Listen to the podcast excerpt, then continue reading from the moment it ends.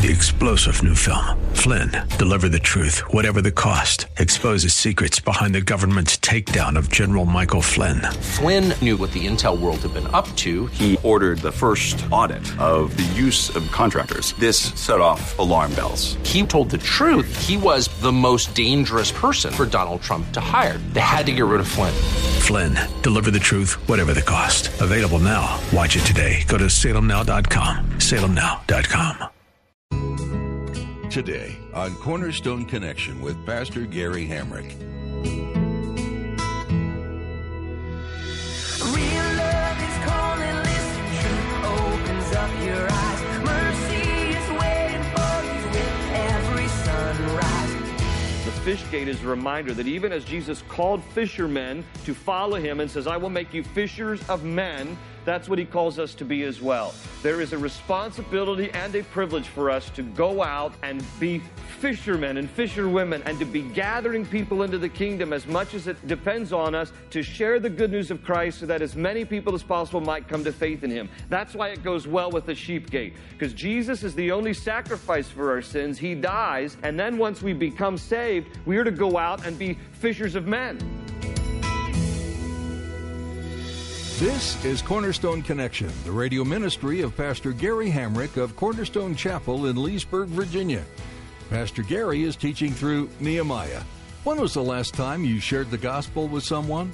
For some of us, speaking up can be intimidating, especially when it comes to sharing our faith. What if they reject it? Pastor Gary encourages us in today's teaching that it's not our responsibility to save people. That's God's job. All he asks us to do is cast the net. As we learn about Nehemiah and the repair of the fish gate, it reminds us of the Great Commission. Whether you're a great evangelist or a great speaker or Bible savvy or not, we're all called to be fishers of men. At the close of Pastor Gary's message today, I'll be sharing with you how you can get a copy of today's broadcast of Cornerstone Connection. Subscribe to the podcast or get in touch with us. But for now, let's join Pastor Gary in Nehemiah chapters 2 through 3 for part 2 of today's message titled Examining Our Gates Jesus and Evangelism.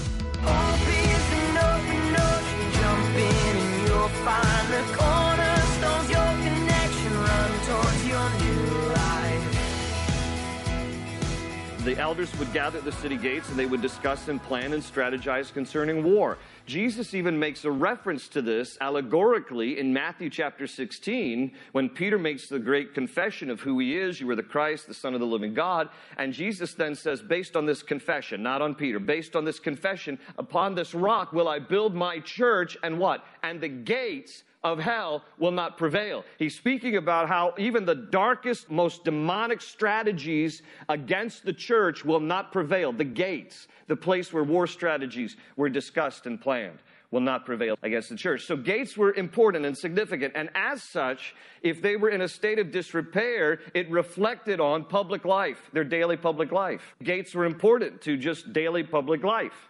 So, as we look at these gates, let me give you first an outline. This is a rough outline of Nehemiah's Jerusalem, the city on top of Mount Moriah, and the temple was in the center to the north. That had already been built now under Ezra, so that's in place.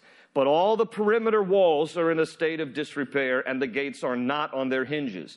There were, during Nehemiah's day, and we're going to read them in chapter 3, 10 gates, and this is the general location of each of those 10 gates. When they started repair, it was very methodical. There was an order to this. And they started, we will see here, with the sheep gate at the northern, northeastern tip of the city. And they repair each gate going in a counterclockwise direction. So that's what we're going to see in chapter 3. It was very specific. And again, we're going to look at these gates, their names, their purpose, and see the modern correlation today. So we're going to start with, in fact, the sheep gate. That's here in chapter 3. Look at verses 1 and 2 with me, if you would, please. Nehemiah 3, verse 1 and 2. It says, Eliashib, the high priest, and his fellow priests, and note that, note who's listed here, went to work and rebuilt the sheep gate. They dedicated it and set its doors in place, building as far as the Tower of the Hundred, which they dedicated, and as far as the Tower of Hananel. The men of Jericho built the adjoining section, and Zachur, son of Imri, built next to him. So each gate is named, each gate has a purpose. First gate is the sheep gate. The purpose of the sheep gate was that anytime a worshiper came to the city of Jerusalem for the purpose of offering a lamb at the temple, they were required to go through the sheep gate. All sheep brought as sacrifices at the temple of the Lord had to go through the sheep gate, which is the reason why, if you noticed, Eliashib, the high priest, and his fellow priests built the sheep gate because of its very sacred significance. The priests were building this gate because this was the sole gate through which worshipers would come with their lambs to the temple of the Lord to be sacrificed. Now, why is this important? One of the things I want to try to do always when I step up to the pulpit is to make sure that I'm addressing a broad cross section of people who are both seasoned saints. Some of you are, have been Christians for many, many years. You're seasoned saints. You got moss growing on the north side of your body. That's how seasoned you are. And then some of you are relatively new in your faith, or you're not a Christian at all, and you've been brought here by a friend. So this is all new to you. And I want to make sure that we understand the same language and understand terminology. So let me just break down to you why the sheep gate was significant in Old Testament times. Every person needed to make atonement for their sins. I'm going to break that word down for you in a minute. But here's the basic overview. Every person needed to make atonement for their sins because every person, by their sin nature, is separated from God because we're not holy enough, righteous enough, good enough. And so God made gracious provision under the Old Covenant, or what we call our Old Testament, which outlines all this. He made gracious provision for people to be atoned for, for people to connect with Him and have fellowship with Him and have their sins forgiven. And that provision was the sacrifice of a lamb. And here's how it would work. If you were a male, 21 years of age or older, you would bring your personal lamb through the sheep gate to the temple for yourself or on behalf of your whole family. When you brought your lamb through the sheep gate, you would take it to the temple, and there you would lay the weight of your body onto the head of that lamb. It would signify the transference of your guilty life onto this innocent animal, onto this innocent life. You would then lay the weight of your body on the head of this lamb, and then you would assist in slitting the throat of this lamb, and a priest would be there with the basin to gather the blood that would be drained from the neck of that lamb. Then the priest would take that blood and sprinkle it on the altar to make atonement for your life. It is the concept of one life in exchange for another. An innocent life, the lamb in this case, on behalf of a guilty life, the worshiper who came for himself or on behalf of his family. And that innocent life would be accepted by God as a substitution for the sinful life of the worshiper offering it. And that's atonement. Now, atonement is kind of a theological term, and a lot of times people don't normally use this in everyday vocabulary or conversation. And I'm going to break the word down for you in its simplest form, and this is rather crude, and I don't mean that in an improper way. I just mean, you know, in a very raw form.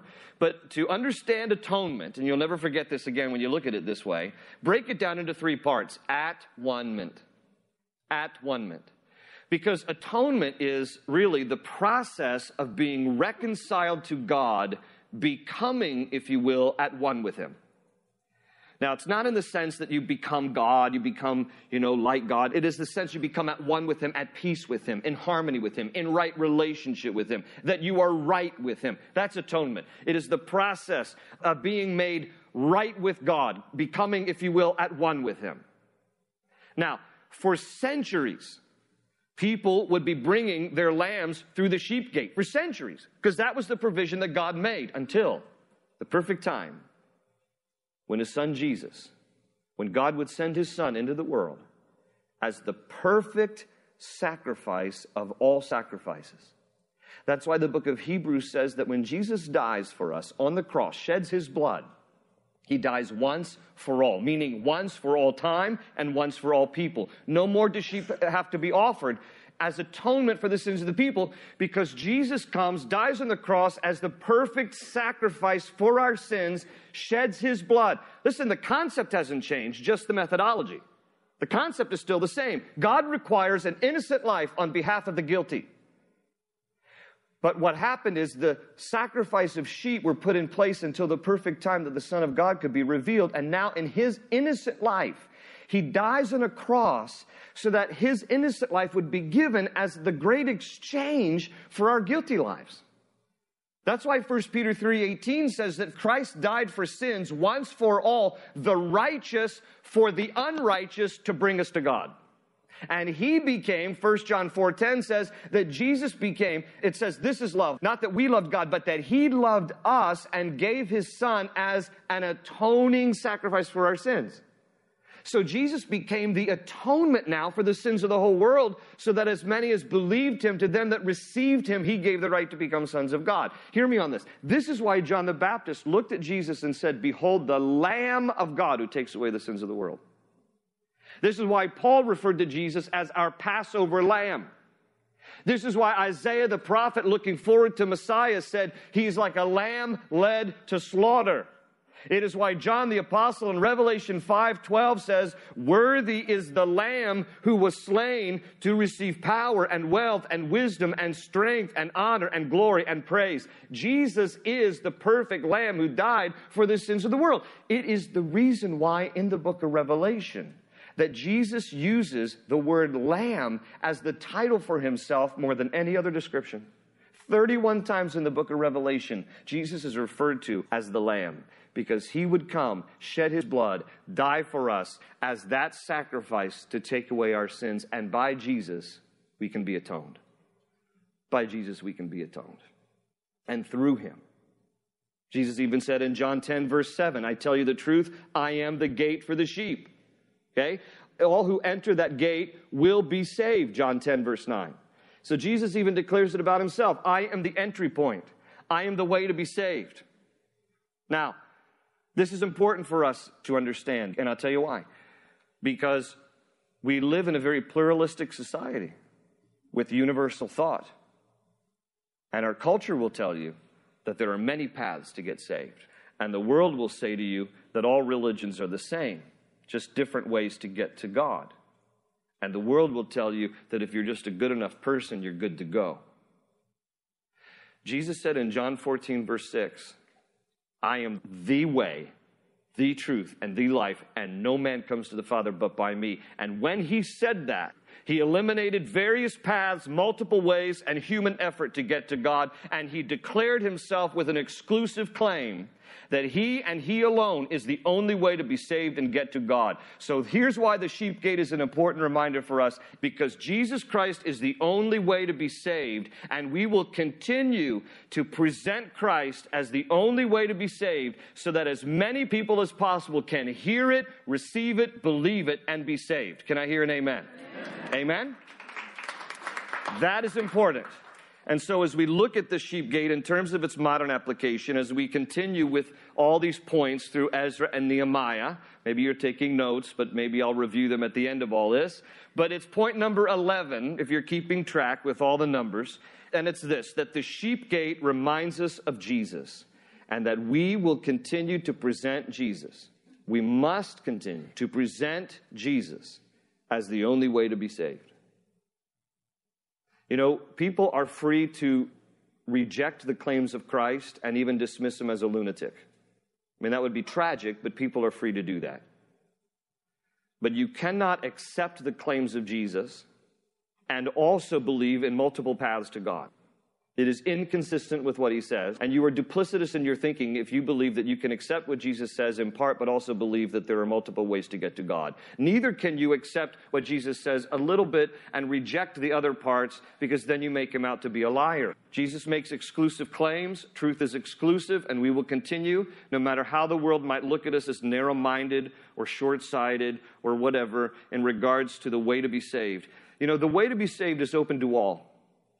It is open to all. The arms of Jesus are extended to all.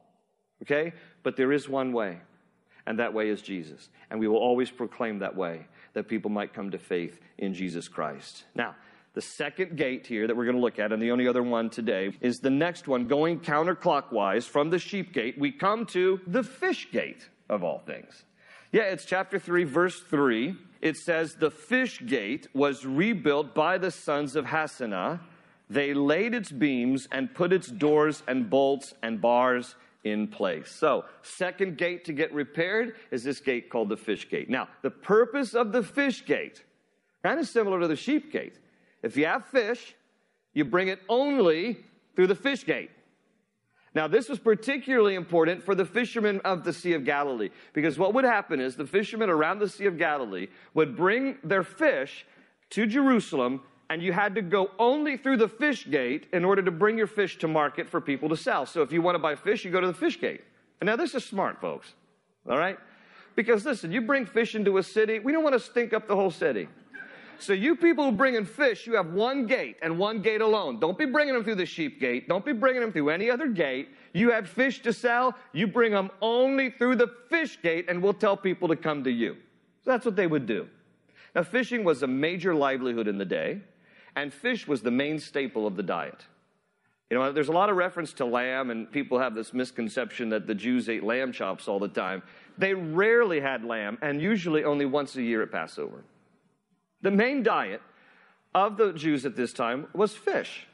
Fish, fruit, vegetables, that was it. The Mediterranean diet, that's what it was. A lot of olive oil, some bread, but this was it. Now, fishing, major livelihood, major diet. There are 19 native fish of the Sea of Galilee. 19 different species native to the Sea of Galilee. The most common one and the most prolific one is tilapia, also known as St. Peter's fish. They're in the Sea of Galilee. On a good year, today, on a good year, the Israelis will pull 250 tons of tilapia out of the Sea of Galilee every year. When I lead the tours of Israel, one of the places we stop is to have lunch at a kibbutz right on the Sea of Galilee, and they will offer you tilapia or St. Peter's fish. They present it to you, eyeballs and all. And I always encourage people look, if you could possibly do this, do it. Otherwise, they offer you like spaghetti or something. And, you know, I mean, you can get spaghetti anywhere, right? You're on the Sea of Galilee. Who wants to go home and say, on the Sea of Galilee, I had spaghetti? So I encourage people get the tilapia, get the St. Peter's fish, and just be careful, you know, spit out the bones, kind of like life, right? You don't indulge everything, you spit out the bones. But this is it. And so it's quite the experience. Remember, when Jesus called his disciples, Many of them were fishermen. In fact, four were fishermen, and as many as seven may have been fishermen. We know four for sure because the Bible tells us that Peter, James, John, and Andrew were all fishermen. And in fact, when Jesus calls them to follow him, they were fishing. In Matthew 4, you don't need to turn, I'll read to you. It says in verse 18 that as Jesus was walking beside the Sea of Galilee, he saw two brothers, Simon called Peter, and his brother Andrew. And they were casting a net into the lake, for they were fishermen. And then Jesus says in verse 19, Come, follow me, and I will make you fishers of men. And at once they left their nets and followed him. Jesus says to them, You have something more important than just making a living. You need to make a life. You need to go out and you need to be fishers of people. You need to bring people into the kingdom. This is an important concept. The parallel of the fish gate simply says this to us that when we become followers of Jesus Christ, we are called to also go out and gather other followers for Jesus Christ. At the end of Matthew, in Matthew 28, Jesus says, Go into all the world and make disciples. So the fish gate is a reminder that even as Jesus called fishermen to follow him and says, I will make you fishers of men, that's what he calls us to be as well. There is a responsibility and a privilege for us to go out and be fishermen and fisherwomen and to be gathering people into the kingdom as much as it depends on us to share the good news of Christ so that as many people as possible might come to faith in him. That's why it goes well with the sheep gate, because Jesus is the only sacrifice for our sins. He dies, and then once we become saved, saved, we are to go out and be fishers of men. We're to go out and do likewise to bring people into the kingdom. Jesus even used a parable to describe how people are like fish in the sea and that we are called to go out and gather them. Listen to the parable. It's Matthew 13. I'll read it to you. Just three verses. Once again, Jesus says, The kingdom of heaven is like a net that was let down into the lake and caught all kinds of fish. When it was full, the fishermen pulled it up on the shore. And then they sat down and collected the good fish in baskets, but threw the bad away. This is how it will be at the end of the age. The angels will come and separate the wicked from the righteous and throw them into the fiery furnace where there will be weeping and gnashing of teeth. Now, listen to what he says there because Jesus talks about the world being like a lake or a sea full of fish. He says a, a net is cast down into the lake and all kinds of creatures, all kinds of fish, he says. But please note, it is not our responsibility to get them saved. Okay, only God can save a soul. All right? It is not our place either to separate the righteous from the unrighteous. He says the angels will do that at the end of the age. We don't have the dexterity to decide who is saved and who isn't. That isn't our place. Our responsibility is to cast the net. Cast the net and let God sort it all out. And in this net, Jesus says there's going to be all kinds of fish. And when you look around your world, place where you work, your neighborhood, your schools, there's some strange sea creatures out there, friends. Okay? There's some strange sea creatures out there. Some of you people work with some sharks, some people who are like, you know, you hear the sound when they come walking down the hall. Dun dun dun dun dun dun dun dun dun dun dun dun dun dun dun. You know, their fin is cutting the water, and you know, oh great, they're coming after me, and you feel their vicious attacks all the time. You work with some sharks. In fact, you describe your whole office environment like this. Everybody's after me. I live in a shark tank. You know, but God says, but cast the net. I love those sharks too. Some of you are like, I don't even like the people I work with. Well, Jesus died for them too, though. Okay? Some of you work with puffer fish. So gentle, just ready to kiss you. It looks like it's a puppy fish, really, but it's a puffer fish. And you know some people like this that you work with. They're so nice to you, they're so kind to you. Hey, you want to get a cup of coffee? I'd love to get a cup of coffee. Oh, this is so nice of you. Here's my story. What's your story? They are nice to you until you cross them. And then the day you cross them, that puffer fish does what it does. It's like, who do you think you are? And then all the sharp, jagged edges come out. Know, gee whiz, I just want to have a cup of coffee with you. I didn't mean to insult you in the process. Yeah, yeah, well, you didn't, you said that about, I'm wounded. You work with some of them, puffer fish. God says, cast the net. I love them too. And some of you work with a flounder. It has two eyes on the same side of its head two eyes on the same side of its head. Now, if you didn't know this, here's some free information. When a flounder is first born, it has one eye on one side of its head and one eye on the other. Okay? But over the course of its life, as it grows up, one eyeball migrates to the other side of its head. So that then it can lay down on the ocean floor and wait for food to come to it. Do you work with people like this? They, they don't want to do anything. They're just lying around. They just hope work finds them. You know, I really don't have any ambition. I don't want to be here. Maybe the work will find me. Oh, oh, you work with some flounders. That's why they're called flounders. They just flounder around. And God says, listen, cast the net. It's not your job to get them saved, not your job to separate the righteous from the unrighteous. It's just our job to cast the net, and God will sort it all out. Amen? So it's the last point here on this list. Number 12 for today. The fish gate reminds us of evangelism, that we must continue to cast the net so that others might come to faith in Jesus. Cast the net, church. Where you work, where you go to school, in your neighborhood. God will help you. Some people feel intimidated to share the good news because they just feel like I'm going to stumble over my words. God will help you. You'll be surprised how God will help you and use you for His glory to bring other people into the kingdom. Let's cast our nets for His glory.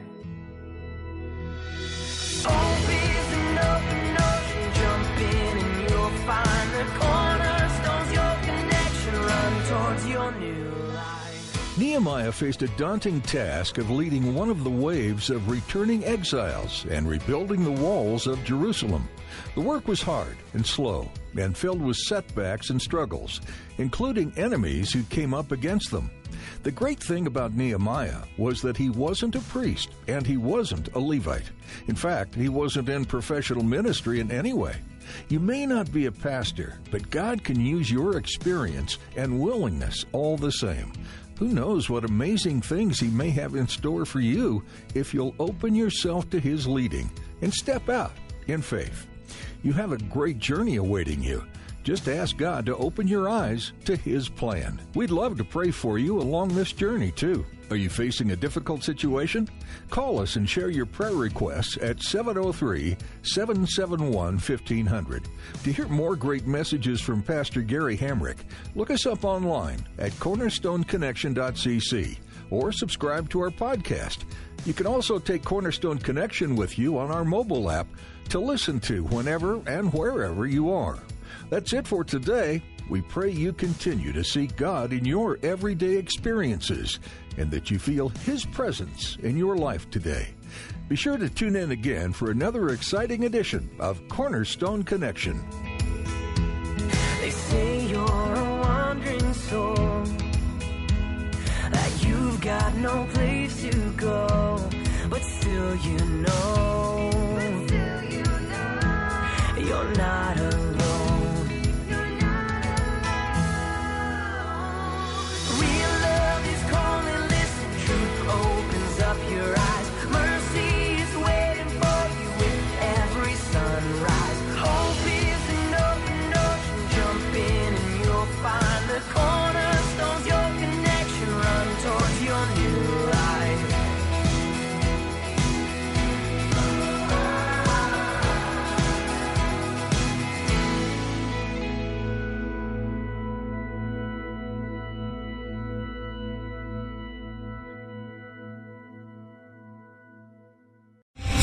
Star general Michael J. Flynn, head of the Pentagon Intelligence Agency, knew all the government's dirty secrets. He was one of the most respected generals in the military. Flynn knew what the intel world had been up to. He understood its funding. He ordered the first audit of the use of contractors. This set off alarm bells. The explosive new documentary, Flynn, Deliver the Truth, Whatever the Cost, uncovers the facts behind this scandal. Flynn told the truth. He was the most dangerous person for Donald Trump to hire. I find out the worst enemy that I'm going to face in my life is right here in America. They took my assessment and they wanted me to change it. And I was like, I'm not changing it. They had to get rid of Flynn.